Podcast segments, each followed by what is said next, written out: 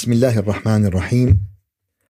الحمد لله رب العالمين وأفضل الصلاة وأتم التسليم على سيدنا محمد وعلى جميع إخوانه من الأنبياء والمرسلين وعلى آله وصحبه أجمعين.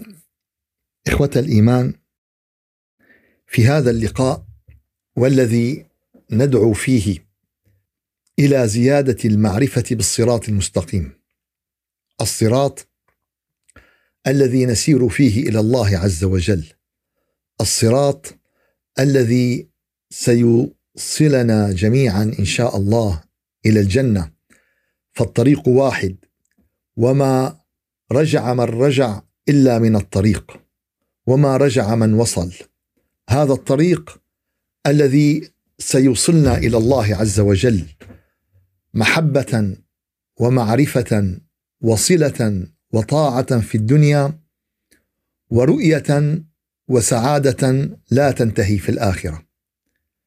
الصراط المستقيم هو طريق الأنبياء هو طريق المرسلين هو طريق نهجه النبي عليه الصلاة والسلام مع نفسه ومع أصحابه الكرام حتى صاروا إلى ما صاروا إليه. الصراط المستقيم هو مسيرة الأنبياء والمرسلين عبر تاريخ الإنسانية. لقد كان في قصصهم عبرة لأولي الألباب. لقد كان في قصصهم عبرة لأولي الألباب. ما كان حديثا يفترى ولكن تصديق الذي بين يديه وتفصيل كل شيء وهدى ورحمة لقوم يؤمنون. ففي قصصهم هداية هدى ورحمة لقوم يؤمنون. في قصصهم تثبيت لما لدينا من المعلومات وما لدينا من العلوم وما لدينا من المعارف فيما يتعلق بالعقيدة فيما يتعلق بالإيمان فيما يتعلق بحقيقة الدين الواحد لجميع بني الإنسان. فبني الإنسان لهم دين واحد هو الإيمان بالله الواحد الأحد. هذا أساس أساس الديانات السماوية أساس الديانات التي نزل بها الأنبياء والرسل إلى جميع بني بني الإنسان.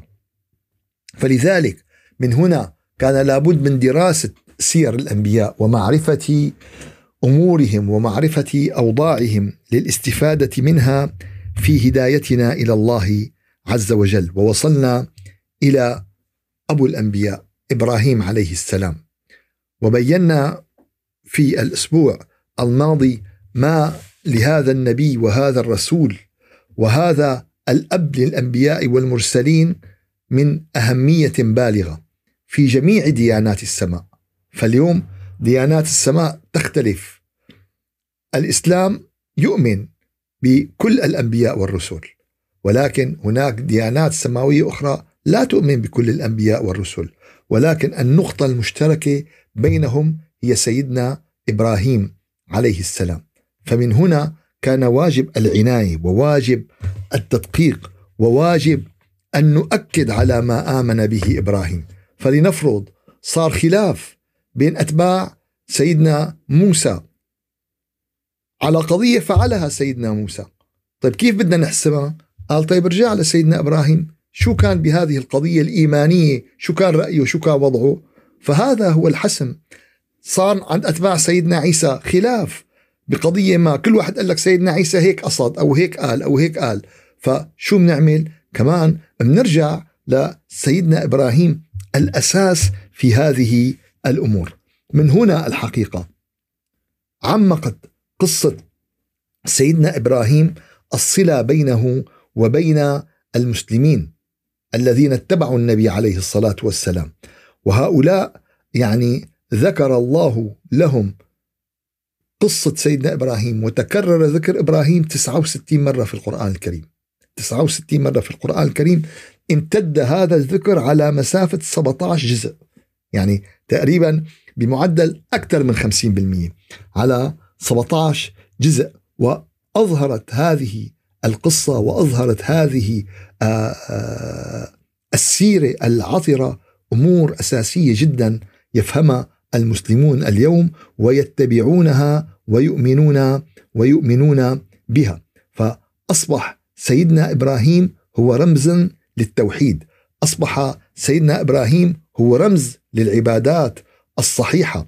أصبح آه، سيدنا إبراهيم إماما يتبع وإماما وإماما يحتذى وامتد نزول الآيات من بداية المرحلة المكية إلى نهاية المرحلة المدنية. فمعناتها سيدنا إبراهيم كانت قصته وسيرته وأحداثه مصاحبة إيش؟ لمسيرة الإسلام. مصاحبة لمسيرة الإسلام كل هذه المسيرة. أول ما ذكر سيدنا إبراهيم في القرآن الكريم طبعا هذا لا أقول أول من نزل وإنما أقول أول ما ذكر بحسب ترتيب القرآن الكريم. وطبعا هذا الترتيب. القرآن الذي بين أيدينا هو كما هو في اللوح المحفوظ. القرآن كما هو في بل هو قرآن مجيد في لوح محفوظ. فكما هو في اللوح المحفوظ جبريل عليه السلام أوحى إلى النبي عليه الصلاة والسلام فكان القرآن على هذا الشكل الذي بين أيدينا دون ما تغيير ولا تبديل ولا تحريف. وأي شك أو مين بيحاول أو مين بيحكي من له الله عز وجل تعهد بهذا الشيء والحمد لله ما تركه لبني الإنسان. ولو تركه لبني الإنسان ما كان وضعنا أحسن من غيرنا على الإطلاق. فأول ما ذكر سيدنا إبراهيم في القرآن الكريم في سورة البقرة في الآية 124 وإذ ابتلى وإذ ابتلى إبراهيم ربه بكلمات فأتمهن. طبعا هون بدنا ننتبه أول شيء على موضوع القراءة. إبراهيم ربه يعني إذا قلت إبراهيم ربه صار إبراهيم هو الفاعل وربه هو المفعول به يعني هو المبتلى. وإذا عم تقراها بالصلاة بهذه الطريقة بطلت الصلاة. يعني إمتى بتبطل الصلاة؟ إذا في خطأ بالتلاوة قال إذا كان في تغيير فاحش بالمعنى. فهون بدك تنتبه. وإذ ابتلى إبراهيم ربه قال طيب آه، ليش هون رب العالمين قدم المفعول به على الفاعل؟ لأن باللغة العربية مفروض يأتي الفاعل أولا ثم المفعول به. قال قدمه هنا لإبراز الأهمية. لإبراز الأهمية. لينسب سيدنا إبراهيم إلى ربه. فقال ما قال وإذ ابتلى آه، رب إبراهيم إبراهيم؟ لا قال وإذ ابتلى إبراهيم ربه. يعني الله ابتلاه بكلمات فأتمهن. ابتلاه بكلمات فأتمهن. وطبعا إذا رجعنا هون إلى التفاسير فنجد أن هناك آراء كثيرة على هذه الكلمات. منهم من أخذ الموضوع بشكل بسيط وسطحي فقال هذه الأمور هي الأمور العشرة المقصودة بالفطرة الختان، حف الشارب، الاستجمار، الأمور المتعلقة بشكل الإنسان المؤمن، بمظهر الإنسان المؤمن، بنظافة الإنسان المؤمن، وطبعا هذا هذا صحيح ولكنه جزء من الحقيقة وليس هذه الحقيقة، ف الكلمات كما اعتنت بظاهر الشكل اعتنت بحقيقة الأمر. بعض قال أن هذه الكلمات هي نقاش إبراهيم مع النمرود، هي محنة النار التي مر بها إبراهيم، هي إقامة إبراهيم للكعبة، فأعطوا مستوى أعلى الحقيقة من ذلك المستوى. منهم من قال أنها الوصايا اللي موجودة بالإسلام كلياتها بسورة المؤمنين بسورة الأنعام ففي آراء مختلفة الحقيقة ولكن الثابت اليوم إنه رغم وجود الروايات وهالروايات مروية عن آه، عدد من الصحابة إلا أن هذه الروايات غير ثابتة يعني لم تثبت. يعني قد تفتح تفاسير قد تلاقي روايات هذا عم بيقول هيك هذا عم بيقول هيك هذا عم بيقول هيك لم تثبت. لم يحدد الله عز وجل ما هي هذه الكلمات. ولكن ولكن إذا كان أنت الكلام الأولاني ما فهم معك. القرآن مثاني فسيأتي بعده يبين لك يوضح لك. قال وإذا ابتلى إبراهيم ربه بكلمات فأتمهن. فلما سيدنا إبراهيم أتم هذه الكلمات قال إني جاعلك للناس إماما.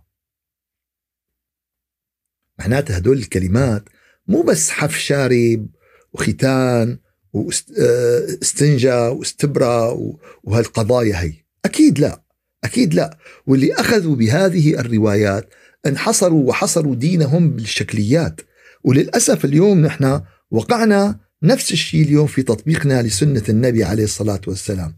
فأخذنا السنن الظاهرية أخذنا السنن الشكلية واعتبرنا أن هذه سنة النبي. شو بيقول لك؟ سنن النبي قبل صلاة الجمعة. لبس البياض. التبكير الكذا الاغتسال بتطلع بتلاقيها كلها أعمال عامة كلها أعمال شكلية ليست أعمال حقيقية ولكن الواقع.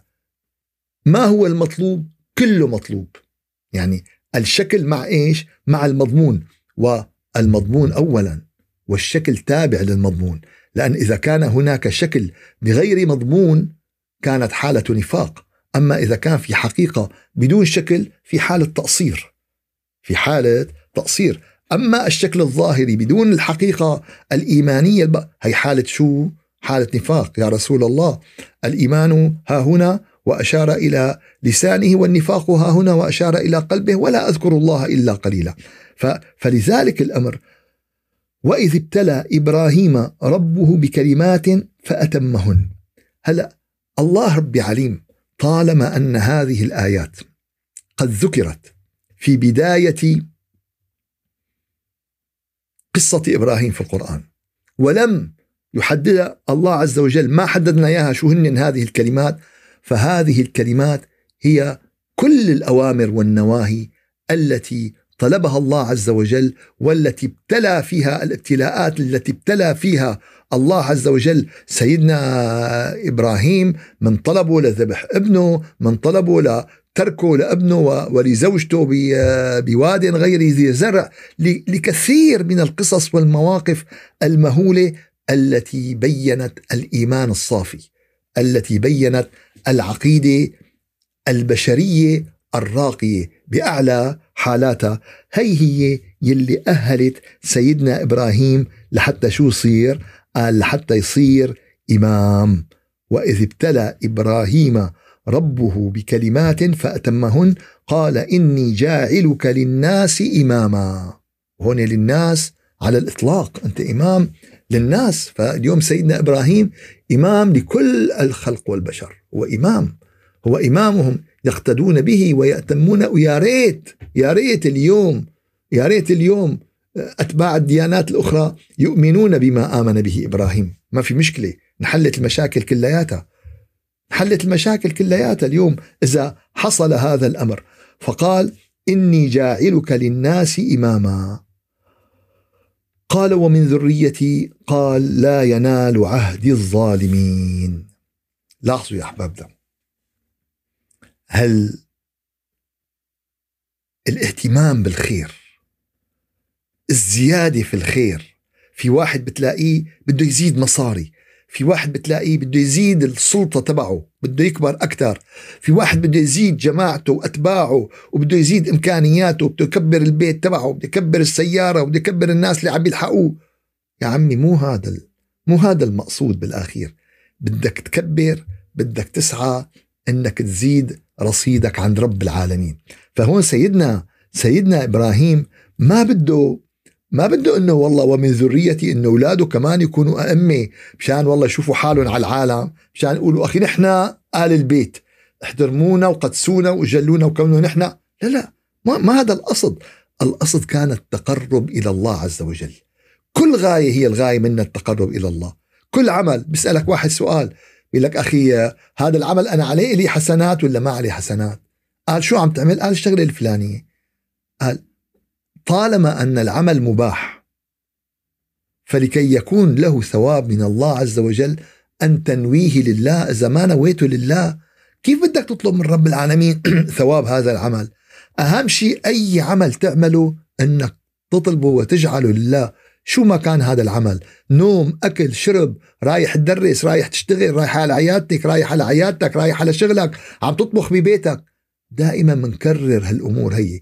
اجعلها لله. لأن معظم حياتنا بهذه الأعمال والأمور ممكن اجعلها لله. ليش لا؟ ليش لا؟ فهون سيدنا إبراهيم شوفوا الذكاء في تطوير العمل الصالح. شوفوا الزكاة في تنمية العمل الصالح. لما قال له رب العالمين إن إني جاعلك للناس إماما. ما قال الله أكبر أنا صرت إمام الناس. أنا لا. دغري شو كان الطلب إنه طيب أنا طيب بدي كمان يا ربي قرب منك. أنا يا رب بدي كمان آه، يزيد رصيدي عندك. أنا كمان بدي يصير عنده قال شو؟ قال له من ذريتي يا رب بدي ذريتي آه، كلياتها تصير والله. طبعا ما قال له ذريتي كلياتها مشان الأمان قال له ومن ذريتي المن للتبعيض. فعرفان إنه في بعض من الذرية لن يكون صالح. وهي قاعدة. اليوم نحن دائما عنا حسن ظن كل واحد عنده حسن ظن بحاله. انه أخي صح الأولاد بس أنا أولادي بدهم يطلعوا كلهم راكزين. يا أخي لا قصة أولادي ولا قصة أولادك. المطلوب أن نؤدي ما علينا. والباقي هو هو الولد بده يحدده. هو الولد بسلوكه وبعمله هو بده يقرره. فهون لما قال له سيدنا إبراهيم بأعلى الحالات وأتم وإبراهيم الذي وفى وفى كل المطلوب منه قال ومن ذريتي فكون شو كان جواب رب العالمين؟ قال لا ينال عهد الظالمين. شغلة مو والله بيت الحكيم أو بيت الكذا أو بيت آه، آه، شو اسمه الشيخ. قال هدول عائلة الشيخ. شو معناتها؟ قال خلص فلان اسمه محمود الشيخ فهو شيخ. يا عمي هذا اسم عيلته. مو معناتها هيك صار آه، فلان والله عائلة المفتي. شو اسمه؟ سعيد المفتي. مو معناتها اسمه سعيد المفتي من عائلة المفتي صار مفتي معناتها. فهذه القضية بحاجة إلى سلوك. ها ورب العالمين عم بيبين له إياها الشغلة مو بس دعاء. مية بالمية الشغلة مو بس دعاء. إنه لا ينال قال لا ينال عهد الظالمين. هدول ظلموا أنفسهم أول شيء بأنهم تنكروا لمنهج أبيهم تنكروا لمنهج معلمهم تنكروا لمن هداه الله إلى الصراط المستقيم. فهذا أكبر ظلم لنفسه وظلم لمسيرته وظلم للآخرين. فقال له لن ينالوا عهدي الظالمين يلي بيمشوا على خطك بيمشوا على مسيرتك سيكون لهم ما كان لك. يلي ما حيمشوا ما حيمشوا. يا رب دعاء سيدنا داود. كن لولدي سليمان كما كنت لي. قال يا داود قل لولدك سليمان أن يكون لي كما كنت لي أكن له كما كنت لك. هي اللي نعملها هيك بدنا نجدبها وبدنا ناخذها بالعجقة وبالهيلمة هيك إنه هو يعني أخي كله بإيده دخيل اسمه. يا عمي والله كلها معروفة هالأمور. معروف إنه كل شيء بإيد رب العالمين ومعروف ولكن شو صفي دورك أنت؟ شو صفي نهجك أنت؟ المطلوب منك رب العالمين معروف رب العالمين آه بس صفي نحن بدنا ندبر حالنا نحن بدنا تكون أمورنا ماشية عند رب العالمين. قال ومن ذريتي قال لا ينال عهدي الظالمين. قال طيب يا أخي أنا ما عندي ذرية. أنا ما عندي ذرية شو ساوي بحالي؟ يعني اليوم الرحم الرحم ليس فقط رحم الجسد ليس فقط رحم ال ال ال الدم واللحم. اليوم رحم الإيمان ورحم الروح أبلغ وأدهش وأعظم. النبي ما قال أنا جد فلان وجد فلان وجد فلان. النبي قال أنا جد كل تقي. أنا جد كل تقي. بجوز الواحد خلف له ولدين ثلاثة وطلعوا فاسدين وبجوز واحد ما عنده ولا ولد ولكن علم الناس ونشر العلم ونشر الفضيلة واتصلوا مع الناس بهذه البنوة الروحية. ف آه، أزواج النبي أمهات المؤمنين. طيب كيف صاروا أمهات المؤمنين؟ ولدوهم رض... لا وإنما هي أمومة الإيمان. هذه رحم الإيمان. كذلك النبي عليه الصلاة والسلام وهو أبوهم. كيف هو ابوهم كيف هو ابوهم مو معناته ابوهم ليست فقط أبوة الجسد. في أعلى من أبوة الجسد؟ نعم. نعم هناك أعلى من أبوة الجسد. من ربى روحي ومن هذب أخلاقي ومن هداني إلى الله عز وجل ومن أخذ بيدي إلى طريق ذكر الله عز وجل. فكما قال الشاعر أقدم أستاذي أستاذي في معرفتي بالله أستاذي في معرفتي بالإيمان أستاذي في معرفتي بز... أقدم أستاذي على حق والدي. وإن نالني من والدي المجد والشرف. أنا والدي نسبني للعيلة. لعيلة آه، كذا أو عيلة كذا أو عيلة كذا. أعطاني اسم العيلة. ولكن أستاذي أعطاني الوجود الروحي أعطاني الوجود في عائلة الإيمان. وإن نالني من والدي المجد والشرف فذاك مربي الجسم فذاك مربي الروح والروح جوهر. الأستاذ المعلم فذاك مربي الروح والروح جوهر وذاك مربي الجسم والجسم من صدف. الجسم من صدف. نفخ في الصور فلا أنساب. انتهت. يفر المرء من أخيه وأمه وأبيه. ليش؟ لأن ما عاد في هلا ما عاد في أنساب ما عاد في ما عاد في روابط. بينما أخوة الإيمان بينما أخوة الروح بينما فهذه يعني تظهر وتنمو وتتبلور. وين؟ تتبلور في الآخرة. ومن ذريتي قال لا ينال لا ينال عهدي الظالمين. فأول قضية هذه طيب معناتها طيب اللي ما لهم ظالمين قال سينالون عهدي. سينالون عهدي. وكما ذكرنا في سورة الأنعام الحقيقة آيات غاية في الروعة. من الآية 83 إلى الآية 90 في سورة الأنعام. الله عز وجل ذكر 18 نبي ورسول. 18 نبي ورسول. سيدنا إبراهيم وذكر أباه سيدنا نوح. وذكر تلميذه سيدنا لوط هو تلميذ الروح و15 نبي ورسول هم من ذرية نبي الله إبراهيم عليه الصلاة والسلام. شو هالصدق هذا؟ فهون لما لما قال له رب العالمين إنه لا ينال عهد الظالمين قال إيه خلص لكن أنا طالما هيك. لا قديش بذل جهده؟ قديش حاول؟ قديش سعى؟ قديش عمل؟ قال من جد وجد ومن سار على الدرب وصل.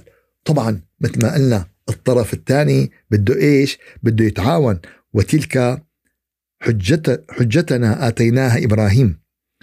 على قومه نرفع درجات من نشاء إن ربك حكيم عليم. ووهبنا له إسحاق ويعقوب.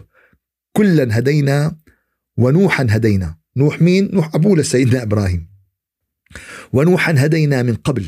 ومن ذريته داود وسليمان وأيوب ويوسف وموسى وهارون وكذلك نجزي المحسنين. وزكريا ويحيى وعيسى وإلياس كل من الصالحين وإسماعيل وإليسع ويونس ولوطا وكلا فضلنا على العالمين ومن آبائهم وذريتهم وإخوانهم واجتبيناهم وهديناهم إلى صراط مستقيم. ليش نحن بدنا وهدينا هدول اللي هديناهم لصراط مستقيم؟ ذلك هدى الله يهدي به من يشاء من عباده. أولئك الذين آتيناهم الكتاب والحكم والنبوة أولئك الذين هدى الله فبهداهم اقتدي. ف18 نبي ورسول هذا الدعاء. قال ربي ومن ذريتي. قال لا ينال عهدي الظالمين. فذريتك إذا ما اشتغلت فيها للإيمان وما اشتغلت فيها للصلة بالله وما بذلت الغالي والرخيص اليوم إذا واحد عنده مريض بدق باب خمسين مستشفى. بيقولوا له في بالقرنة الفلانية في طبيب المكان بيروح لهون ولهون ولهون بده يعالج. أما ابنه عم بيحضر أخي عم بيحضر درس آه، شو اسمه تجويد وماشي الحال يعني آه، بيروح يا أخي اليوم هذه حقائق بدنا نفهمها بدنا نعرفها بدنا ندرك أهميتها بدنا نسعى بأي شكل. تعال هون أخي شو نعمل يعني؟ شو نساوي؟ شو الطريقة؟ شو الغاية؟ قال ومن ذريتي قال لا ينال عهدي الظالمين. فهذه الكلمات هي الأوامر والنواهي والله أعلم التي ابتلى بها إبراهيم والذي استحق بها أن يكون للناس إماما والذي استحق بها أن يذكر عبر التاريخ والذي استحق بها أن نصلي عليه في نهاية كل صلاة وعلى نبينا محمد صلى الله عليه وسلم وآله وصحبه أجمعين. ف فكل هذه الأمور ما أتت يا أحبابنا من فراغ بدأت المهام. وطبعا هون القرآن الكريم أعطانا القصة من الأخير. رجعنا بالقصة من الأخير. صار آه، إبراهيم إمام للناس. وكذلك بعد ذلك وإذ جعلنا البيت مثابة للناس وأمنا. واتخذوا من مقام إبراهيم مصلى. فيذكر أن في المراسيل يعني الحديث مرسل. أن سيدنا عمر قد روى حينما قال النبي عليه الصلاة والسلام هذا مقام نبي الله إبراهيم. فقال عمر أفلا نتخذه مصلى؟ فنزل القرآن مؤيدا لهذا الطلب واتخذوا من مقام إبراهيم مصلى. والمقام معروف، مقام معروف أمام الكعبة هو المقام الذي أقام به إبراهيم أقام عليه حينما بنى جدار الكعبة وحينما أقام أسس الكعبة، وإذ جعلنا البيت مثابة للناس وأمنا واتخذوا من مقام إبراهيم مصلى وعهدنا إلى إبراهيم وإسماعيل أن طهر بيتي للطائفين والعاكفين والركع السجود. طهروا البيت من كل آثار الشرك. طهروا البيت من كل ظلام ممكن أن يأتي من أفعال الناس من آه، أخطاء الناس من معاصي الناس. طهروا هالبيت هذا ليكون هذا المكان الطاهر هو مركز العبادة للعالمين. ليش؟ ليكون هذا المكان الطاهر مركز عبادة للعالمين مركز عبادة لكل البشر. لا ليس لأحد دون أحد وإنما مركز لكل البشر. ف وعهدنا إلى إبراهيم وإسماعيل أن طهر بيتي للطائفين والعاكفين والركع السجود. من مين؟ قال من البشرية جمعاء. ممن آمنوا بالله إلها واحدا لا شريك له. فهذا الإيمان فهذا الإيمان هو أساس كل الديانات. وإسماعيل أن طهر بيتي للطائفين والعاكفين والركع السجود. وإذ قال إبراهيم رب اجعل هذا بلدا آمنا. قال أنا ساكن بسويد. معلش ربي اجعل قال ليش لا؟ قال أنا ساكن بألمانيا. أنا ساكن بالشام. الله يجعل كل الأرض بلد آمن. يا ريت والله يهدي كل سكان الأرض إلى محبته وإلى معرفته وإلى الإيمان به. يعني ما لا هذا هذا الشيء اللي نسعى إليه هذا الشيء اللي نطمح إليه هذا الشيء اللي نرجو الله عز وجل إنه يعيننا عليه إنه نكون الشيء هذا مفتوح لكل أبناء الإنسانية. فهون سيدنا إبراهيم مع العلم أن سيدنا إبراهيم أتى إلى هذا المكان مهاجرا. يعني يعني كان هو في بلاد الرافدين وأتى إلى هذا المكان مهاجرا اللي هو آه، مكة حاليا. فقال وإذ قال إبراهيم رب اجعل هذا بلدا آمنا. فأنت أيها المؤمن أنت أيها المسلم أنت صمام الأمان. بأخلاقك العالية. أنت صمام الأمان بحكمتك. أنت صمام الأمان بإظهارك لجمالية الدين. إن الله جميل يحب الجمال. فاصبر صبرا جميلا واهجرهم هجرا جميلا وسرحوهن سراحا جميلا. يعني الصبر جميل. فاصفح الصفح الجميل. وين الجماليه بالإسلام اليوم؟ وين الجماليه بدين رب العالمين؟ هذا الشيء اللي نحن قال له وإذ قال إبراهيم اجعل هذا بلدا امنا. اليوم للأسف يعني صاروا يربطوا آه الفوضى صاروا يربطوا الكذا بمين؟ بأهل بأهل الدين. طبعا اعتبارات كثيرة ما بدنا ندخل فيها سياسية وغيرها وغيراته. ولكن هذا شعار المؤمن. المؤمن هو مصدر الأمن والأمان أينما حل وارتحل. أنا بذكر كان في عنا آه، يعني جارة كبيرة بالعمر من أولاد عمنا رغم أنه كان يعني آه، تعذبنا ورغم أنه كذا بس أنا أذكر تماما لما انتقلنا انتقلنا من عندها صارت تبكي. صارت تبكي ليش؟ لأن كان وجودها وجودنا يشعرها بالأمان. بيعرف إنه هدول الجماعة صادقين هدول الجماعة إذا أنا مرضت وقعت بدي إسعاف بيرقدوا فيني على المستشفى. إذا اجى حدا بده يهجم علي بيدافعوا عني. إذا كذا إذا كذا إذا كذا. فالمؤمن الحقيقة هو مصدر الأمان هو صمام الأمان. فهل أنت صمام الأمان بعيلتك؟ هل أنت مصدر الأمان بأسرتك بمجتمعك بأصدقائك ببيتك؟ فهكذا المؤمن. وإذ قال إبراهيم رب اجعل هذا بلدا آمنا. طيب عم ندعي نحن إنه الله يجعل بيوتنا آمنة؟ قال أوف بدنا ندعي. طبعا بدك تدعي. طبعا بدك تدعي. يجعل بيوتنا آمنة يجعل بلادنا آمنة يجعل مدننا آمنة يجعل هذا هاي أول اقتداء بسيدنا إبراهيم. وإذ قال إبراهيم رب اجعل هذا بلدا آمنا. اليوم يا أحبابنا ويا أخواننا ويا أخواتنا عم نوصل لمرحلة لم يعد هذا الكوكب آمنا. يعني فهماني إيش يعني لم يعد هذا الكوكب امنا. بيقول لي أخي يعني لا تخوفنا لا ترعبنا يا حبيبي. خوفك ورعبك من شو؟ خوفك ورعب اليوم يعني في في مثل روسي بيقول الحقيقة المؤلمة خير من وهم مريح. فبدك تاخذ الواقع الحقيقة لو كانت مؤلمة لو كانت كذا ما نخدر حالنا ونخدر أنفسنا. اليوم إلى حد ما لم يعد هذا العالم آمنا بابتعاده عن الله عز وجل وباقترابه من الشيطان. فبقدر ما تبتعد عن الله بقدر ما تقترب من الشيطان. علاقتك مع رب العالمين زائد علاقتك مع الشيطان يساوي مية. فإذا أعطيت الشيطان صفر فمعناته أنت مية مع رب العالمين. إذا أعطيت الشيطان عشرة معناته أنت تسعين مع رب العالمين. إذا أعطيت رب العالمين واحد معناته تسعة وتسعين مع مع إبليس. تسعة وتسعين مع الشيطان. أنت بين ذكر وغفلة. يا ذاكر يا غافل. الذكر زائد الغفلة يساوي مية. فقديش أنت ذكر عشرين معناتها غفلة 80 فهذه أنت بصلاتك يا حضور يا غفلة يا مع الله يا شارد مع مشاريعك.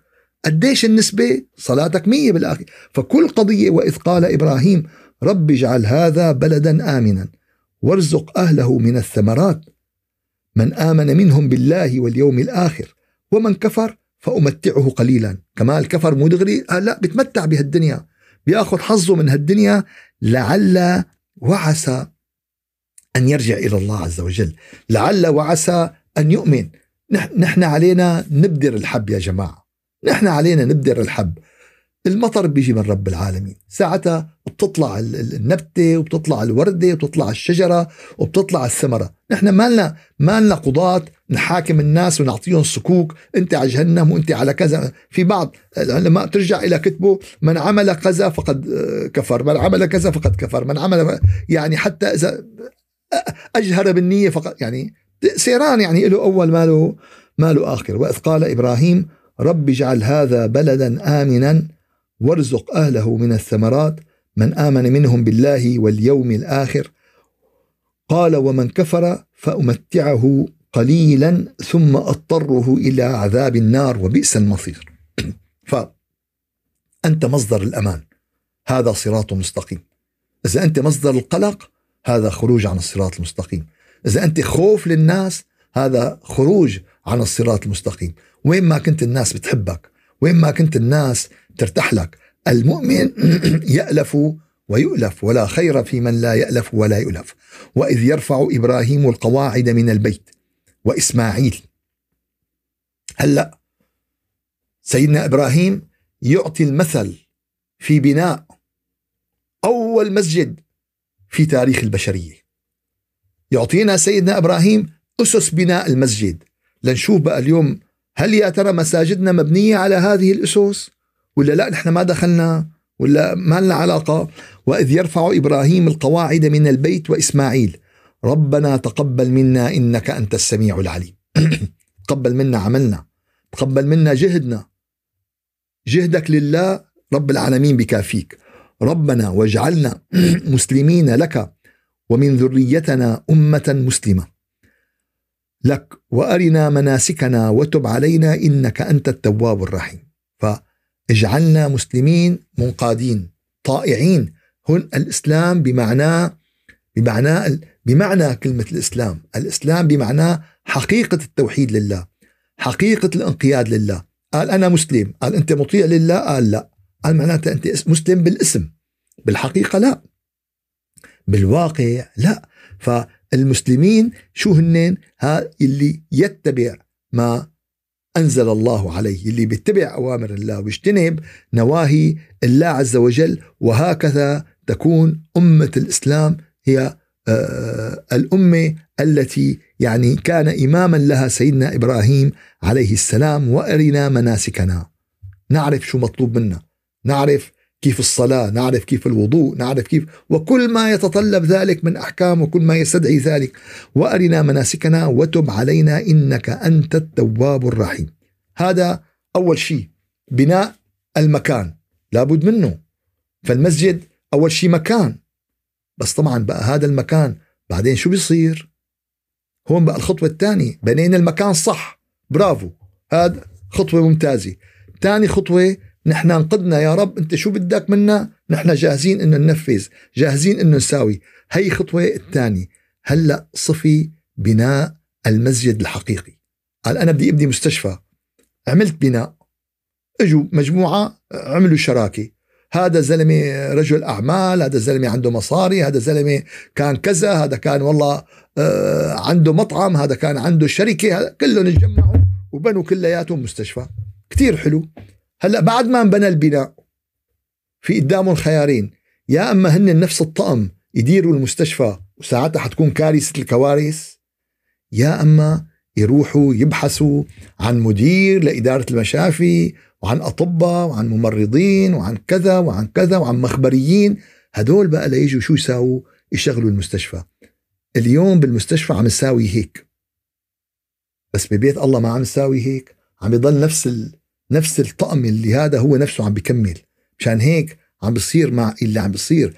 مشان هيك واقع المسلمين اليوم أنجزنا الخطوة الأولى وهذا عمل عظيم وعمل نؤجر عليه. ولكن الخطوة الثانية كل خطوة بخطوتها كل خطوة بخطوتها. قال والله بدنا نطبخ فاصولية ورز. طيب قال طبخنا الرز. ممتاز. الفاصولية انخربت. ما لها علاقة هي هي أخذت عليها مكافأتك. بس هي فلذلك المسجد اليوم ليس الهيكل ليس الحمامات والرخام هذا جزء لابد منه وجزء أساسي. ولكن الجزء الثاني ربنا وابعث فيهم رسولا منهم. أركان المسجد هلأ. شو هي أركان المسجد؟ أركان الدعوة إلى الله عز وجل. أركان البناء الإسلامي الحقيقي. قال بده أركان. أول شيء وابعث فيهم رسولا منهم. بدهم معلم. ما بصير بلا معلم. أنت مين معلمك؟ قال يعني على اليوتيوب. مين ببسط مين بي... هلأ كمان في موضة جديدة الطاقة السلبية. شو يعني طاقة سلبية وطاقة إيجابية؟ يعني تيار كهربائي الكهرباء فيها سلبي وإيجابي. فاليوم عم ناخذ مصطلحات وعم نحكي أمور ما لنا مدركين شو هي أبعادها أو ما لنا مدركين. طيب أنت شو عرفك وين مصدر هالطاقة؟ لعله يكون منك أنت طالع.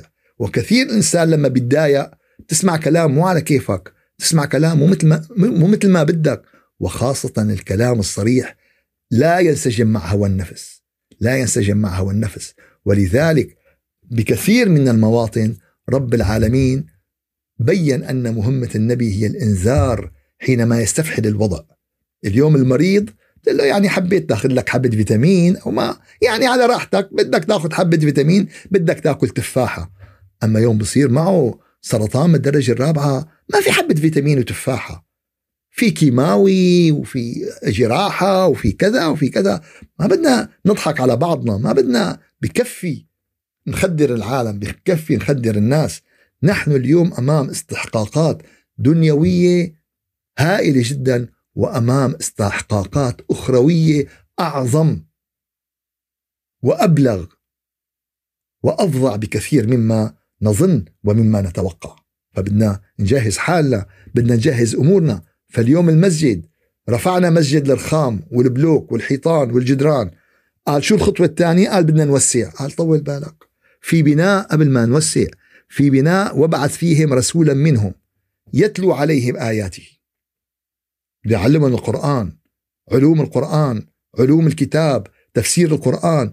قال أخي أنت شو رأيك بالتفسير؟ طيب أنت درست تفاسير درست علم التفسير درست آه القصة مو مو آه قصة ولا سيران ولا القصة هذا اليوم علم وعلم كبير فيتلو عليهم آياتك ويعلمهم الكتاب.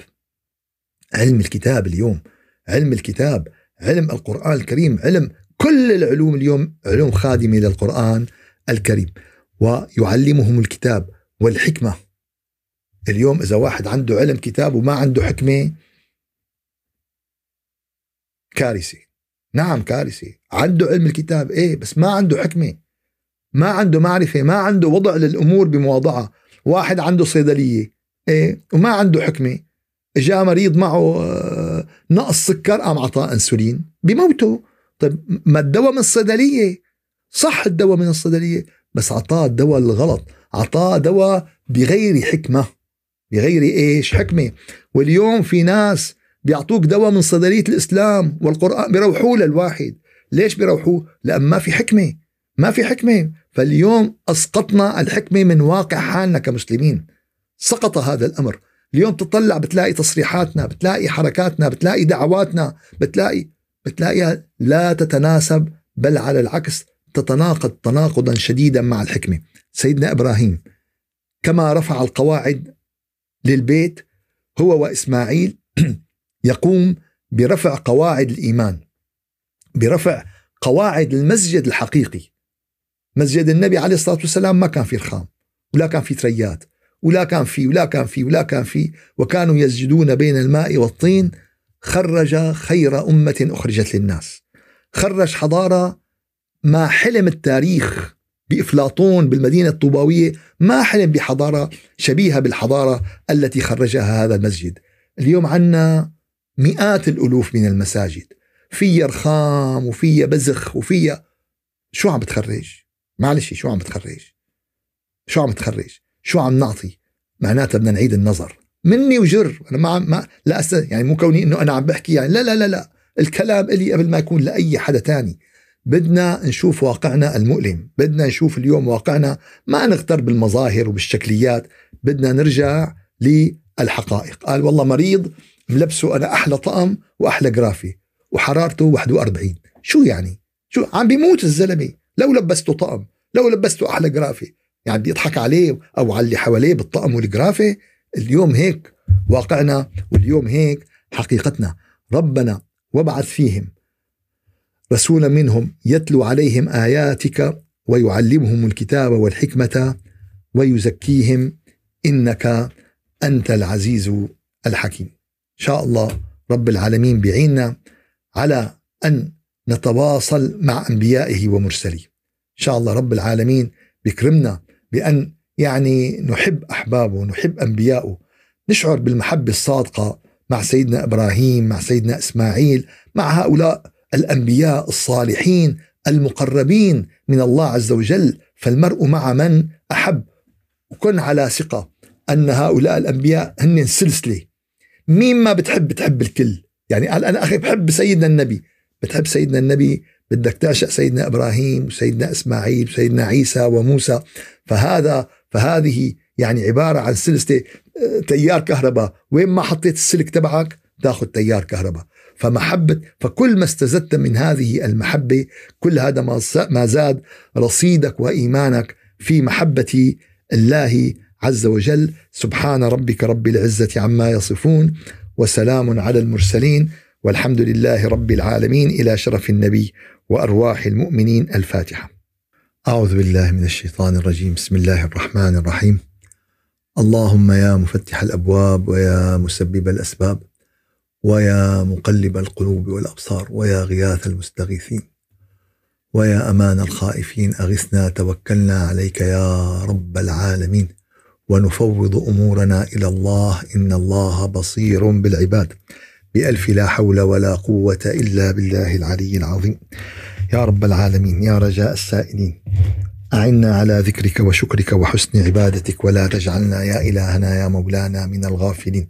اللهم أرنا الحق حقا وارزقنا اتباعه وأرنا الباطل باطلا وارزقنا اجتنابه.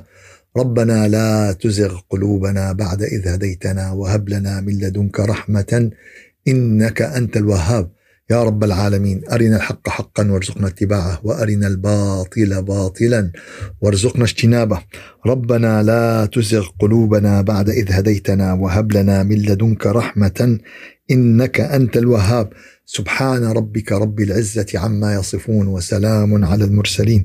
والحمد لله رب العالمين. إلى شرف النبي وأرواح المؤمنين الفاتحة.